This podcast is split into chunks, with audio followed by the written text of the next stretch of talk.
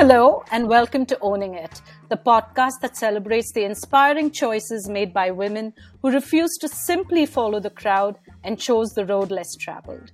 I'm your host, Sandhya Thukaram, and in each episode, we'll have real conversations with these incredible women who choose to carve their own path because following just isn't an option.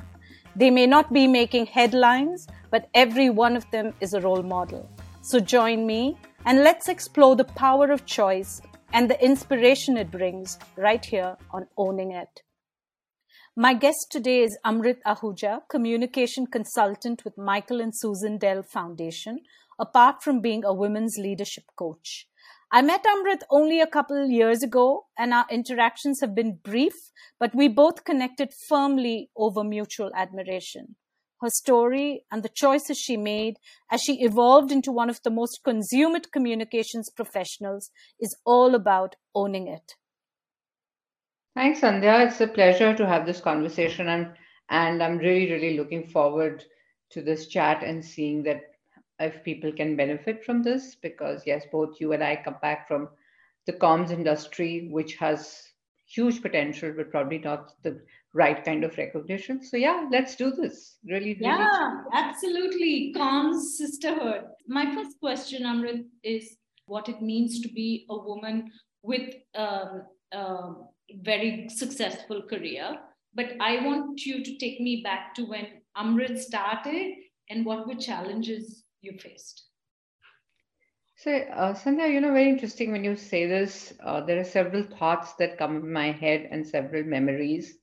So, yeah, just a little about myself that uh, I started my career uh, with in communications. I studied communications. Probably even the world had not even heard of communications.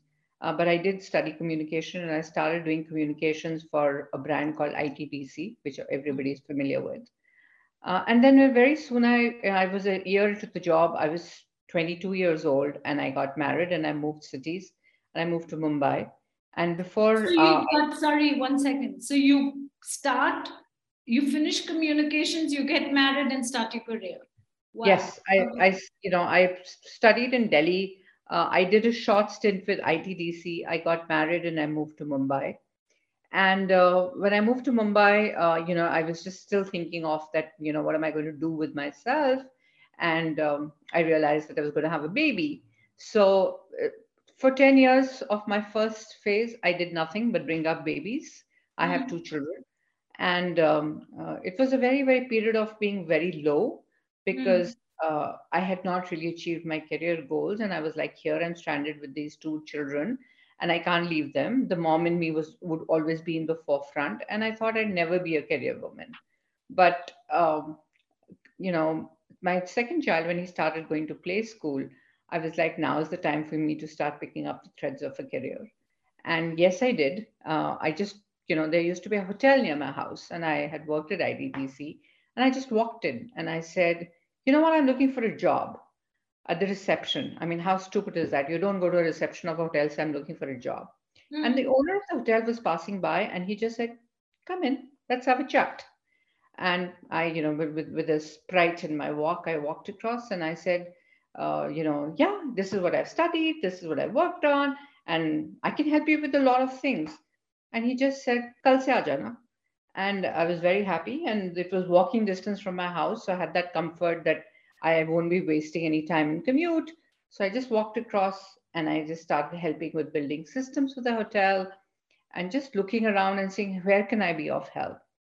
One week into that job, and there was a colleague, and she said, You know what? You're wasting yourself over here.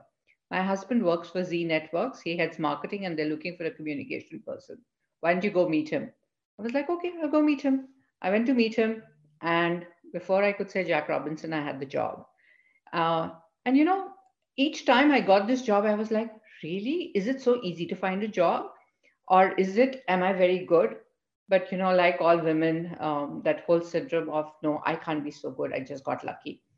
And uh, yeah, I started working with Zee, but I also had this whole thing of, you know, I didn't have a network at home to look after my children. And I was not very sure about whether I will be successful in a career. But I think I had a very, very supporting spouse and of course a very encouraging mom So mom lived in Delhi, but she was like, okay, it's now time for you to start your career. You brought up children. I'm there to support you. She came, she set up the systems for me, which is having a babysitter, just helping me think differently. And uh, yeah, and before I knew, I was handling communications with Zee. And every evening I was at a page three party. Uh, and, uh, and when I went for those, I realized that, oh my God, my wardrobe is not good enough. Mm. And uh, so there was a shopping spree and a lot of excitement. Yeah. So yeah, that's how it started, you know. And uh, that's the time when there was nothing like flexibility at work or work from home. I had to be there each morning. Uh, I had to be there at the page three parties because Zee was just starting. Before I knew, I was spokesperson for the channel. So I was, you know, speaking in the press. And it was just really, it was like as if something, a dream had just come true. And uh, it just happened. But that dream ended fast because my husband moved to Delhi because he had a transferable job. And when I came to Delhi, there was no, uh, you know, there, there wasn't that glamour that I, I was part of. And that's when I joined a communications agency, 2020. And that also is interesting. I mean, somebody just walked into my house and said, So this is when? Which year are we talking about? This was in 1993. And, and I just want to pause here for a second. So you start off meaning to be a communications person. Yes. Then you get married then you have children and then you say no I, I i can do more than this and you start a career without being very intentional but you get some ways in bombay. Yes. And then your husband moves to delhi and and then you start another cycle in your career. Are you yes. more intentional at this point? Um, Amrit? No, I'm not. You know, I'm not Sandhya, but the only thing I think what had started was that I had started thinking of what is communication as a career. You know, while I enjoyed the glamour of the page three parties in Zee, but I didn't find that very fulfilling. And I used to have an agency and I would see and I would hear them talking about other brands that they're working on. And they would be talking strategy and they would be talking about things that they're doing differently. So somewhere I was like, maybe that's a more interesting world to be part of. And if I have to really learn the nuts and bolts of communication, maybe I should go to an agency. Mm-hmm. So that thought process had already started when I was, while I was, you know, it's interesting. I'm one of those people who started a career at, at being on the client side, as they say. People aspire from agency to go to client side. I was a part of a very powerful network and I had a lot of, uh, you know, what a comms person should be doing. But I just somewhere felt very hollow Mm. And that's the reason I said, okay, I'm going to try an, agency. And uh, I joined 2020 Media. That's how it was called. It was a technology PR firm. And I'm so glad I did that. Uh, you know, I think I had the best boss. And uh, I was the fourth employee, and we grew to be the, the PR agency for tech clients. And I think I just learned so much in those, uh, you know, at 2020 that it just reformed me as a person and then as a professional. I want to pause at one thing. I mean, you said very interesting things, but I, I think for our audiences, um, the thing that I want to push on is the mentor thing. Do you think that was a significant uh, role that your boss played in your growth and your belief in yourself? Oh, absolutely. Just, you know, he was a great believer on, you know, making sure that women enjoy work. So it's very rare that you have a male boss who believes in women uh, bring a lot of value to the work.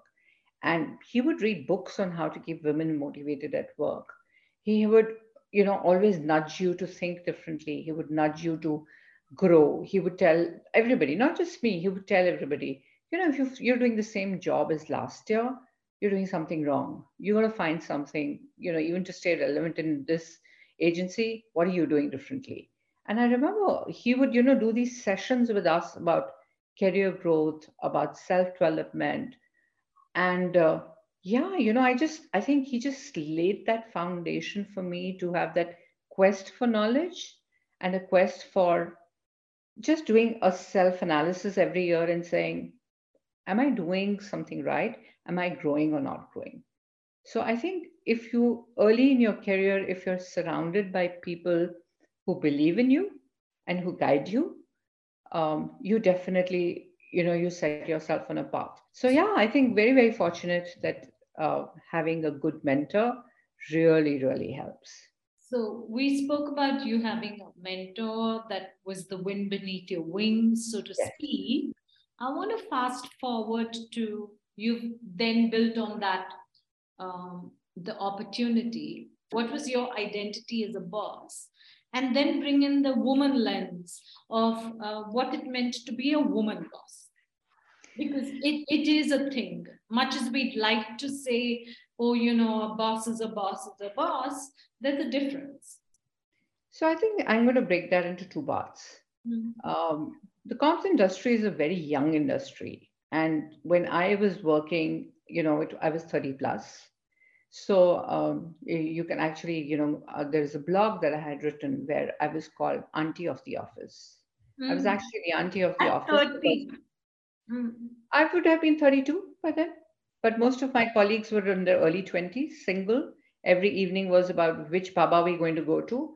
And I would be told, hey, we're going for this paba, you joining us? And I usually my answer was, no, I have homework to finish, or my child is down with chicken pox, or my cook is not coming in today so auntie of the office had all these evening responsibilities, whereas the kids could just go and have fun. And and how I navigated that was that I just made sure that I worked on the best projects. So as boss or as a senior, I was not really boss that time. I was like a senior account director, you know, leading several yeah. businesses. But I just worked so hard to make sure that you know, as if we would say, the most sexy projects I led those. And all these young people wanted to be part of that. So that was one way of me, you know, really being a The auntie became cool because she auntie became cool. Absolutely. That's yeah. how auntie became cool. And then, yes, I was boss, uh, you know, when uh, 2020 transitioned into Publicis, we got acquired by a global group. I was managing director. And at that time, I think the biggest thing which everybody who runs a PR firm is about talent. Mm. How do you hire talent and how do you keep talent? And I had a very interesting uh, funda that I was always part of interviewing whoever we hired. I mean, that was my, it was on my calendar that anybody that we hire, I have to interview that person. And the maximum time I spent was in hiring the freshers, as you call them, management trainees, because you would go into the communication schools uh, and I would hire about 10 of them. And I would do like a daily session with them or a coffee with them or a lunch with them. And then I'd pretty much figured out which are the two or three which are going to stay or have, you know, some energy or have the hot buttons. And my way of connecting with them was I would tell them, you're my mentor. You know what? You're my uh, social media mentor. You're my writing mentor. You're my, uh, you know, mentor on what's the hottest things that is happening with teams. You're my and, window to a new world. Yes, absolutely you articulated that really well and i think with that what happened was one is that i learned a lot i continued to learn about the new ways of doing things second is i bonded was three people and if those three people stayed at the end of 12 months my talent problem was sorted quite a bit uh, so yeah i think uh, as boss and the biggest thing about you know making sure that you have happy employees, energetic employees solved the biggest thing, which was if they're happy, they were energetic, they wanted to learn new things, they worked well with clients.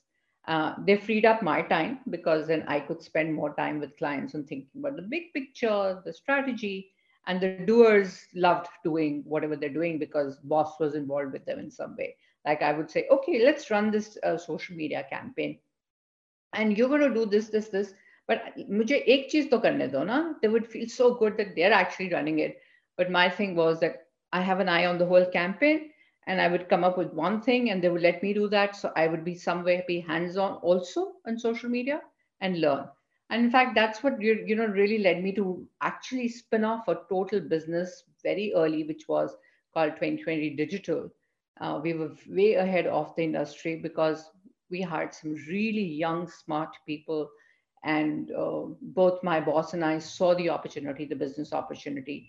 And we i just learned along the way. And i think that learning uh, led me to my next career move which was to be the communication director at facebook mm, so you know i transitioned that's after. interesting the minute you say facebook um, but i want you to hold that thought when did gender rear its head? So yeah, um, really, I think what happened was that while I was as boss to these young millennials, I was also part of the board of uh, the you know the Publicis group, and the boardroom I was the only woman, mm. and uh, navigating that was not easy because um, um, you know very simple things like men just have a very different uh, way of looking at things. Uh, and I would always have a very different viewpoint. And it took a lot about one against six men. Mm-hmm. Uh, but I was also like, I'm not going to give up. So I was this bullhead, but I really saw that what it means to be just an only woman voice in a boardroom. And there were some situations where I did not win, but there were some situations that I did win. And I'll give an example. You know, uh, a lot of the women workforce once came to me and said, you know what? In the evenings, when if you're working late, some of the young guys in the office, you know, they'll just have a beer or they're, uh, you know, having a smoke and uh, they're, you know, working and they're in no rush to go home. But, you know, we're also involved in some of those pitches. But when we step out, you know, the guard looks at us differently. Uh, there are some people outside in the parking lots not employees, but others who are in cars drinking. So we don't feel safe. And I just raised my voice in the boardroom and I said, there has to be a guideline to say no drinking in office, even if it's beer. You're working late, that's fine. You want to go out for a drink with your team, it's got to be outside, but cannot happen in the office. So you can imagine because the men were like, oh, this we are in a creative field, and you know, just having a beer in the office is not really seen as drinking and just having a smoke is not like considered uh, not right. But yeah that's a battle that i won because um, i want to push that a little more though. Yeah. Because where i come from what if i'm the one that wants to drink as a woman and stay afterwards um, versus the guys that wanted to drink it's almost a sense of entitlement when the guys want to drink. But if I stayed afterwards and said, hey, let's get together for a drink, I became cool, fun. Um, there were adjectives. I don't know if there's a point there, but it always bothers me that women having a drink and men having a drink is seen differently. Um, oh, yes. And, and, and, you could both have a drink and come back to work and have something of significance to contribute. Um, and, and so I, I'm interested to hear your perspective given what you just said. Yeah, so you're absolutely right, Sandhya. You know, it could be the other way around. But I think whenever you have to make a point or an argument, uh, irrespective of men or women, I always go back to data Hmm. And I think for me, what it I had done was I'd literally run a poll with uh, in the office, and I had data to show. So as I said, it took me many, many board meetings to get the office to put out literally a directive saying, you know what, drinking in office is not on. Please, you're most welcome to take your team out. Here's a budget. Use the budget. Go out. You want to come back and work. Office is open 24 by 7 if you have a critical project we don't encourage you to work after certain hours, but because you need work-life balance. But here are some guidelines and guard rules that you have to have. And I think it's always data. You know, for women, that's what I said. That you know, um, when it is about winning an argument or winning your point of view, you've got to go with data and that's something that i did. How do women today and and feel free to uh, you know to um, disagree with me. My worry about data today for women and is its its its legacy. So i think uh, sandhya to some point yes i do agree with you. Data is legacy. But i think it's also got about your individual voice and your persona mm-hmm. so i definitely had that credibility and voice uh, of that when i am bringing up a, something such a sensitive topic I definitely have thought through this, and that's mm-hmm. where the personal brand comes in. Okay. You know, I think for the men in the room, I definitely had their respect because I had been colleagues with them for so long and I had done some fabulous work. And there were situations where I had stood up for men also. So, you know, I think a lot of that, which is that your. Was they respected Amrit for yes. what she brought yes. to the table? Yeah. Yeah. Yeah. And of course, data, etc., is all for arguments or, you know, when you really want to, how you navigate your conversation. But I think the first thing was that the number one, that first is that I got included in the board and the second was uh, the credibility that I had carried for over years. Because don't forget that I was part of that whole family for 23 years. And probably when I was part of the board member, I would have done about 21 years over there. Wow. So, yeah. So, definitely, there was a lot of credibility that I had about what I'd said and done uh, over the years. So, yeah, I had the respect definitely of the male colleagues. Uh, but there were situations where I really had to navigate the, that boardroom. Amrit, I always tell you what a fan of your work I am in the brief time we've met. The few people I've spoken to and we've spoken about you, there's a, there has been complete um, agreement into uh, we think you you've done amazing work and there's immense respect for what you do.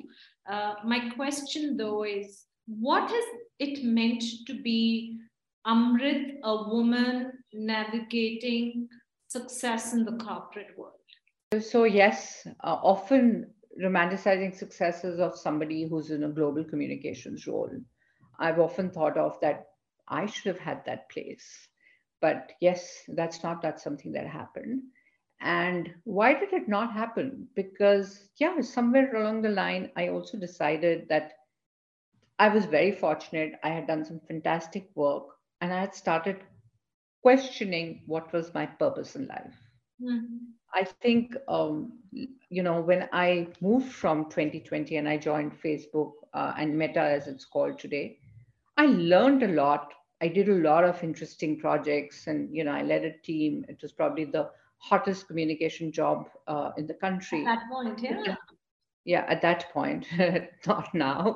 At that point, yes. But, you know, I had started questioning that what is my purpose? I mean, I've learned communication, I've achieved this, I probably romanticized this kind of a job. I'm here now, but is this what I'm going to do for the rest of my life? And at one point, I just, you know, said, I think now there's a lot of talk about purpose for a brand, for a person. But I think three years back, when I did this journey of purpose and soul searching, it was still not spoken about. I think COVID brought that more to the forefront.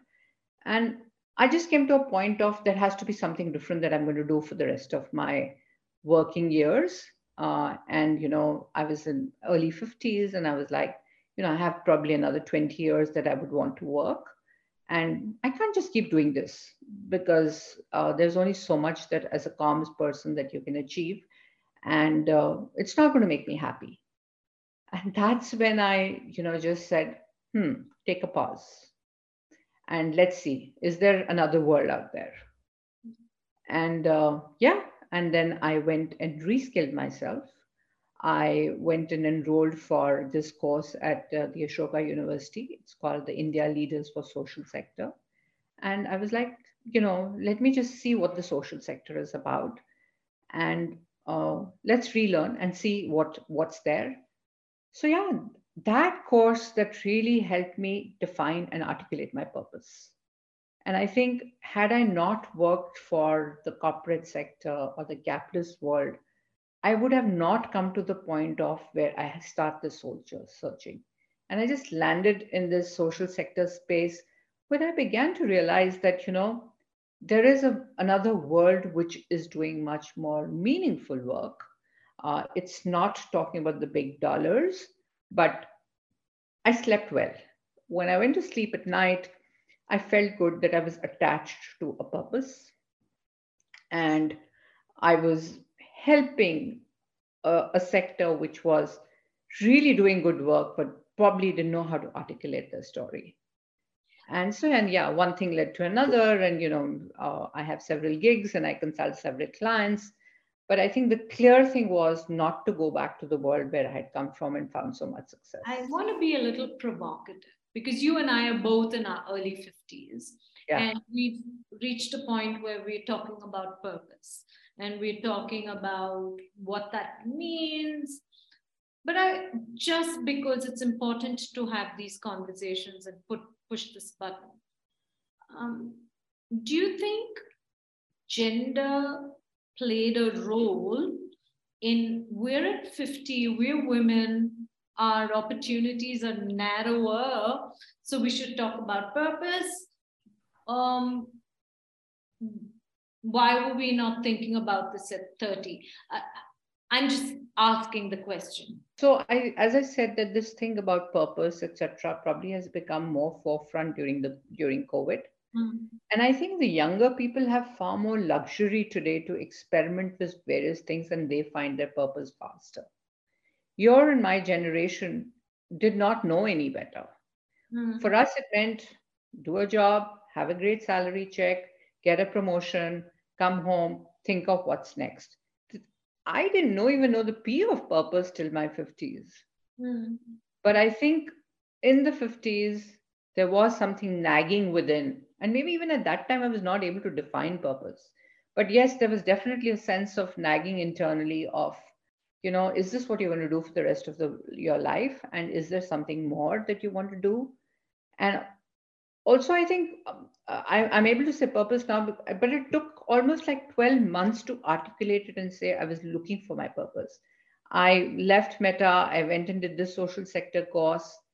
At Meta, I had a team of about five people uh, all comms experts nudging each other to do better and you know make sure that the appraisal is better than the other one. And i saw the difference of what i did in my agency life where i worked with very young people helped them find you know feel that what a career should be like. I learned a lot and that gave me joy. Whereas with my meta team that joy was not there because you know there were five comms professionals who were nudging each other and you know literally sometimes backbiting because they want one wanted to get ahead of the other so you know i think all of that was going on in my head and i was like i'm very clear that when i work and mentor people i feel very happy second was that if i'm attached to a social cause just with the some of the experiments that i did and i helped them with communication just because that's what i know how to do best i feel good uh, I actually started with the point of thinking I won't do communications any longer. I went, I mean, the, I, my biggest gig is with the Michael and Susan Dell Foundation. And when I went and had that conversation with them, I was like, this is what I bring to the table. I run an organization. I've been a managing director. I've done P&L. I've done HR. How different can you be? You know, you're running a, a, an organization. I've been part of that. So let's see what I bring to the table and how can I help you. But as I landed there, COVID happened, and I started looking at just out of curiosity at their how comms is done, connected with the US team. And before I knew, I was working with them on reforming the whole communication with a digital lens. And uh, yeah, and then one led to the other, and then some of the projects that you and I have been involved in was basically just word of mouth. And then I found my comfort in this space. But while I was also doing this, I also went for some retreats and it was one of the retreats that I went for, which helped me define my purpose. So, my purpose is very, very simple it is uh, helping brands and people meet impossible dreams. Lovely. So, uh, so what I do is, I mean, like while I do do all of this, which is uh, you know my day job, which is corporate communications, I also run a, a community for women uh, with somebody, and uh, both of us, what we do is we help mid level women and I mentor them to take senior role positions in corporates or whatever and help them navigate their career. And as part of that, I run, you know, sessions on personal branding. I run sessions on uh, managing your executive presence. I man, I do sessions of running and managing high performance teams. So that was an area that really gave me joy because I was really helping women move to the next level because I was very lucky that I had a glorious career. And after these, uh, are the people you work with only women? The, uh, 90% of the projects are women, but off late, uh, you know, I have been working with some men also because I've had a lot of requests and saying all of these areas are also relevant for men. So what what's the big difference though? I know I'm slightly moving away, but I really want to understand this. What's the difference between working with a woman and getting her to create her brand versus women uh, versus men? Oh, women are always about do I really need to do this? First question is no. I don't want to be, you know, people are going to think that why am I putting myself out there? Uh, no, no, no. I, this is like I, this is like showing off. I'm not good enough. Usually those are things. Whereas for men, it is I am I'm a brand. I was born. I am cool. I'm. What more are you going to teach me? And that to a woman. Usually I run into that. And uh, yeah, but then when you spend time with them, you kind of navigate a few things. Then, yes, they start realizing that, yes, there is a space for them to create a brand. And there's so much that they have to do to do that. And even purpose now. I think even a lot of men have started realizing and going down the path of that do I have a purpose in my life? And how am I going to reach that purpose? So, yeah, I think just the three years of the pandemic for me were very interesting because um, I would just go online, find some uh, connections. I did some of these projects uh, on women mentoring. You know, I collaborated with people in different parts of the world and did those. I got mentored by Marshall Goldsmith because he had a slot open and he was like, I'm going to take 10 people. So I managed to do that. Then I started with some of these gigs with the social sector and yeah and i think now i'm in a really good place where i've never had the temptation to go back to my past life. I mean that's always knocked on my doors. Every agency has knocked on the door. Every big tech brand has knocked on the door. And i'm able to say no that was history. And been there done that. That's not a path i want to walk now so What's i think the biggest challenge though amrit in all of this? And i'm very you know i ask this of anybody i speak to but um, a given i'm your fan but also given you reinvented yourself in many ways and and you've really uh, stood out in in a very i think super, superficial world of communication. What have been your challenges? I think if i just say take the lens of communication communication is still a very young person's world. It's seen as you know, it's a doer's role. Uh, there is, it's hard to find the strategy gigs. I don't think, I mean, I think what's worked for me is that I work across several projects and they wouldn't be able to afford somebody of my caliber. So they get, say, you know, one tenth of my time and they say, okay, we'll pay for that because it's an experiment and let's see. But they will have their teams. And the hardest things the teams have is finding the credibility internally. So while comms as an industry has evolved, it's a huge industry. You look at the growth numbers, you look at the market size, it's all great. But I don't think in India, comms still has reached that strategic uh, lens and it's got the seat at the table, which is what everybody talks about. Uh, and I think that's, as a 50 plus woman, that's the challenge. That you so know it, it, doesn't matter so much that you're a woman you're talking about the challenge is more the function. I think so too because you know i also uh, have conversations with a lot of very senior communications uh, men uh, you know who are like wondering what to do with themselves because they've also been there done that. And you know some people have sold agencies some have done glorious careers but they're also finding it hard to uh, you know really find something which will drive them and they think that they can add value. So i think there's that that very big gap right now in india. Internationally uh, you know i don't think that's a gap because comms people are taken more seriously. They are part of uh, really the boardroom as one says. But i think i do see that as a challenge as a communication person. And that's why maybe somewhere in my head it was that i want to break away from communication. And i don't know i might in next five years i might do that I'm an accidental communications person. Um, but I also was very intentional about breaking away from communications because I felt it was very limiting. And I and here's where I don't want to harp on gender, but I think it becomes a very convenient role for women. Uh, whereas I think uh, communications is a great foundation for absolute leadership roles. Absolutely. You, you have insight into many aspects that most Yeah. other functions don't have. You have the ability to deal with crisis because we're always dealing with Yeah. crisis, Yeah. and we know how to put, put our best foot forward. Absolutely. I think well, that's one of the sh- uh, conversations I would always have with young people that you join today, in 12 months down the line, go and have a coffee with your college friends and just measure your conversation versus theirs. You are probably writing a briefing book for a CEO and you're putting out sound bites for him. That's the level you're thinking. Whereas your colleague, your other friends from college are still doing some just research or putting out some tables, etc.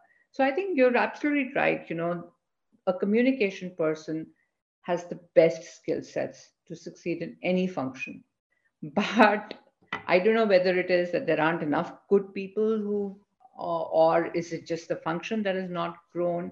But I think there's still a lot of hope uh, that some of the people who are in the 50 plus will get the recognition or get the kind of roles that they're capable of. I- and, and- if you and I can't do it, very few people can. And I say that with all modesty. Um, Amrit, I think you and I have worked really hard. We've focused on outcomes. We're very capable. Um, and it's time we push the, and break the glass ceiling. Yeah, absolutely.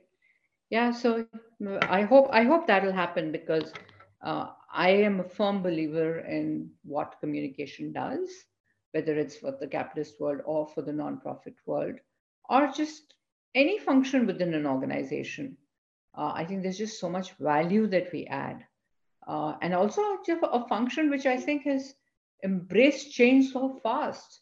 I mean, like most of us now do digital communication, which was not what we grew up with. And I don't know if any other function quickly embraced so much change. We have, as communicators. We didn't have a choice. We needed we to. didn't have a choice, and we all did. So I'm hoping that the next generation of people will uh, get the kind of recognition, and there will be more meaningful roles. Today, there are a handful of meaningful roles for the 50 plus There are few fortunate who are at those roles and i have full respect for them because i know what it takes uh, to get there. Uh, but yeah there's an interesting line that my son often tells me that mom uh, don't start thinking about what those people are doing. Think about your finishing line. I think your finishing line has been great.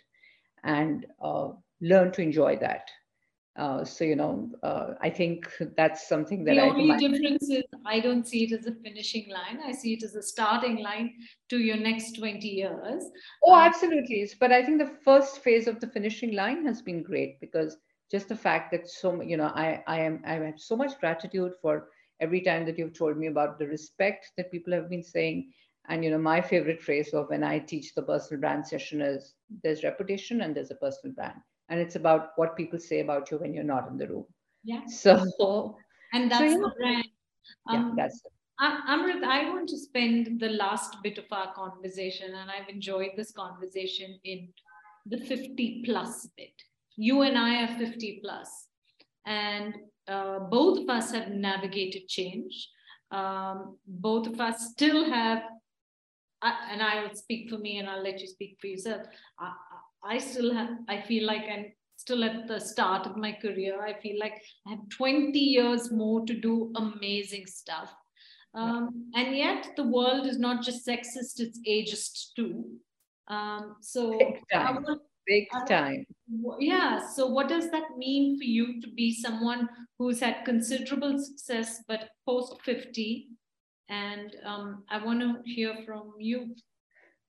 So, uh, you know, Sandhya, yes, ageism is a real thing, and I have also uh, encountered it in various situations.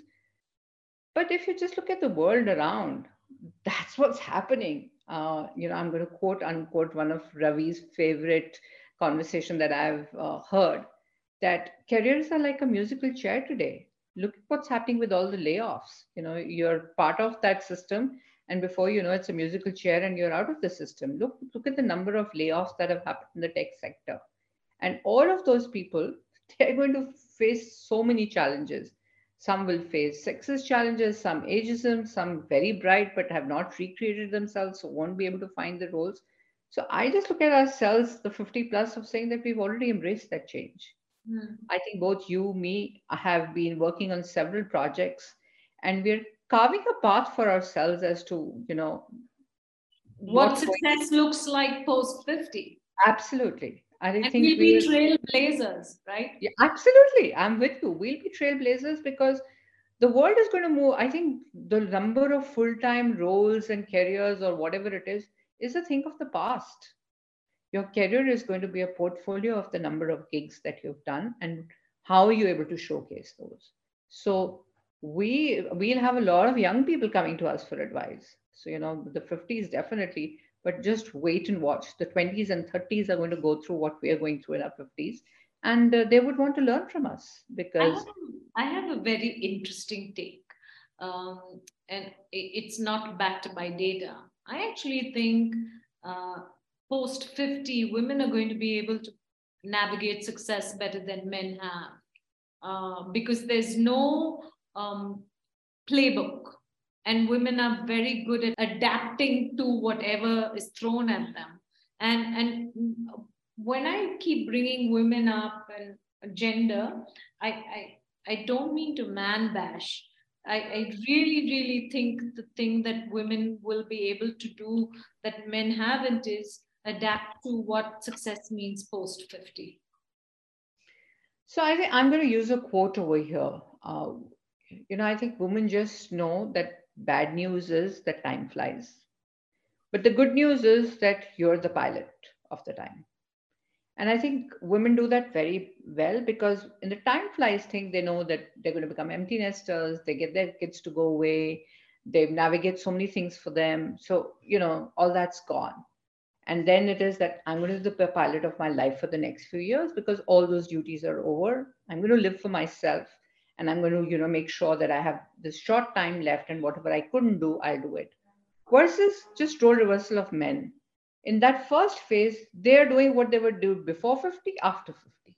They've lived for themselves all their lives Absolutely. and they don't know what to do beyond. Yes. Yeah. yeah. So, you know, I think just women are far more adaptable at this age. And also, there's somewhere that how much ever, you know, help now young couples, I hear, see a lot of young couples and men are helping in house uh, full of uh, stuff, they're helping with children. But we're just wired differently. You can't change that. Yeah. Yeah. So I think that wiring which is there, women learn that after 50, I will be the pilot of this time. So and they take more control. I want to end our conversation because we, you and I can keep talking because we have so much in common. But I want to end our conversation, Amrit, with where you are today and perhaps to an audience of people who will be where you and I are in a few years? What's something you can share with them and say, hey, look out for this? Or these are things that um, I can offer you having been through? I think it's just three things that I tell myself every day. Reset, resurrect, and reimagine. The day you stop doing that, you know it's you're not going to live your best life. So reset to, resurrect and reimagine. Yeah. I i don't ever you know when i say reset i put self-care as the primary thing right now. Uh, i just make sure that i get up every morning and uh, i just look in the mirror and say you're the coolest so i never did that earlier but i heard this from actually anil kapoor you know, uh, I was in a session with him and somebody asked him, uh, what's the mantra of your success? And he looks really good and he's so fit at even at, you know, 60 plus. So he got up and he said, I look at the mirror every morning and say, man, what a good looking bastard. I think the day you stop reimagining or imagining that you can do it and find new avenues to fulfill your imagination, life is over and done with. So I think for any stage of life, whether it's 50 plus or whatever, I think those three things are most important. And if you can do those, you will cushion yourself to setbacks. You will have the confidence that you can reset yourself, you can resurrect for yourself from failures, and you can bounce back and you can reimagine success for yourself. you know the brain is very wired to actions. So if you wire your brain to success you will find the success. So Thanks. i think no I'll, i i i cannot think of a more, more beautiful way to end this. Um, reset resurrect reimagine. Yeah I mean, and like you said, that's a mantra for any age. But when Absolutely. you're 50 plus, it's even more empowering. Thank you. Yes. Thank you for joining us on Owning It. With every conversation with women who are taking control of their narrative, I'm constantly inspired. Don't forget to tune into the next conversation with yet another woman choosing her own path and owning it.